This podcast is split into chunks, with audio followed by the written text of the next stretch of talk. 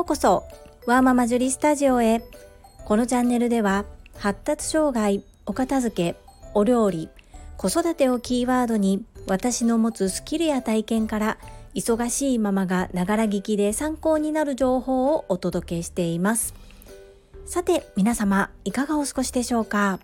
本日のテーマは子供に魚を好きになってもらう方法です。最後までお付き合いよろしくお願いいたします。リスナーの皆様のお子様やお子様がいらっしゃらない方は親族やお友達のお子様。魚は食べますか？私には子供が2人おりまして小学校6年生と小学校2年生の男の子なのですが我が家は共働き家庭ですので2人とも1歳から保育園でお世話になりました。通わせていた保育園が食育に力を入れていたこともありほぼ好き嫌いなく2人とも育ってくれて魚を嫌うということはなく2人ともお魚大好きです。ただ調理の仕方で嫌がることもあります。焼いたり揚げたりするとすごく好きで好みますが煮るとなるとちょっと嫌がります。もう一つ嫌がるポイントとしては骨ですね。生き物をいただいてますので骨があって当たり前なんですけれども骨が当たることで魚を嫌がる魚自身の味は嫌いではないのに骨があることで敬遠しがちになるもちろんマナーとして骨の取り方などを覚えさせることも大切なのですがまずは魚自身を好きになってもらうことの方が先だなというふうに私は思っております。そこでおすすめなのがお刺身用の柵柵って分かりますか？あの塊ですね。まだお刺身にちゃんと切れてない状態で大きなお魚の半身だったり4分の1カットだったりブロックで売っているものっていうのがとても扱いやすいです。お刺身用としてブロックにされていますので基本的にはほぼ骨がない状態。調理もしやすいですし子どもたちも骨を心配したり嫌がったりすることがないのでおすすめです。お刺身用だから高いんじゃないの？と思われるのですがお刺身として食べようとするとやはり切り方で味が変わりますので私は上手に切れませんのでお刺身として食べたい時は切られたものを食べることが多いですが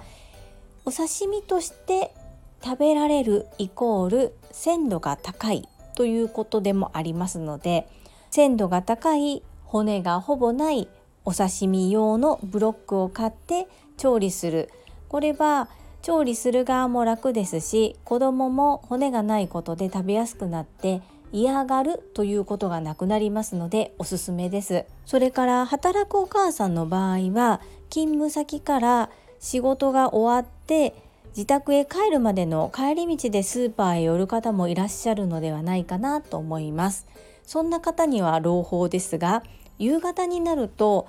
お魚コーナーお肉のコーナーそういう生鮮食品のコーナーは割引されていたりしますよね。もちろんマグロが欲しいと言ってマグロがある確率はないです。ハマチが欲しいと思って行っても売り切れてる場合がありますが是非残り物には服があると思っていただいてそしてスーパーのフードロスを少しでも減らすという環境にも優しいお財布にも優しい消費者にも販売する側にも優しい割引の商品をすぐに食べるのだったら全然問題ないと思うので購入して使っていただくっていうのはいかがでしょうか？たまに大きいお魚の半身がなかなか売れなくて半額とかになってることもあったりします。一度にこんなにたくさん食べれないと思われると思うんですけれどもおすすめは一口大に切ってビニール袋に入れておいてそこにお酒醤油みりんを1対1の割合で入れて揉んでおきます。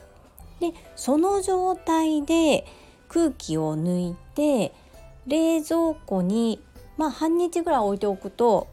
すごく味が染みて美味しいんですけれども半日ぐらい置いてもいいですし、まあ、30分ぐらい置くだけでもすぐ使えます。そして余ったものはそうやって下味をつけた状態で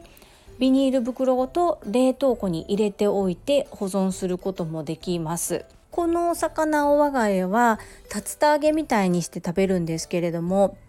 具体的に作り方を申し上げますと味を染み込ませたお魚のまあ、最初に入れた調味料を軽く切る。もしくはほぼ魚が吸い取っていたら、まあ、若干残っていても全然構わないんですけれども、まあ、少し水分を切ったところに米粉と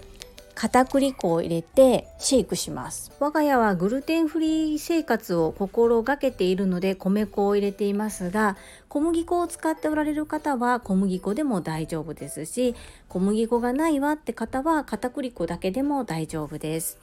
そうやって衣がついたらフライパンに少し多めに油を敷いてそこで揚げ焼きにしていきます。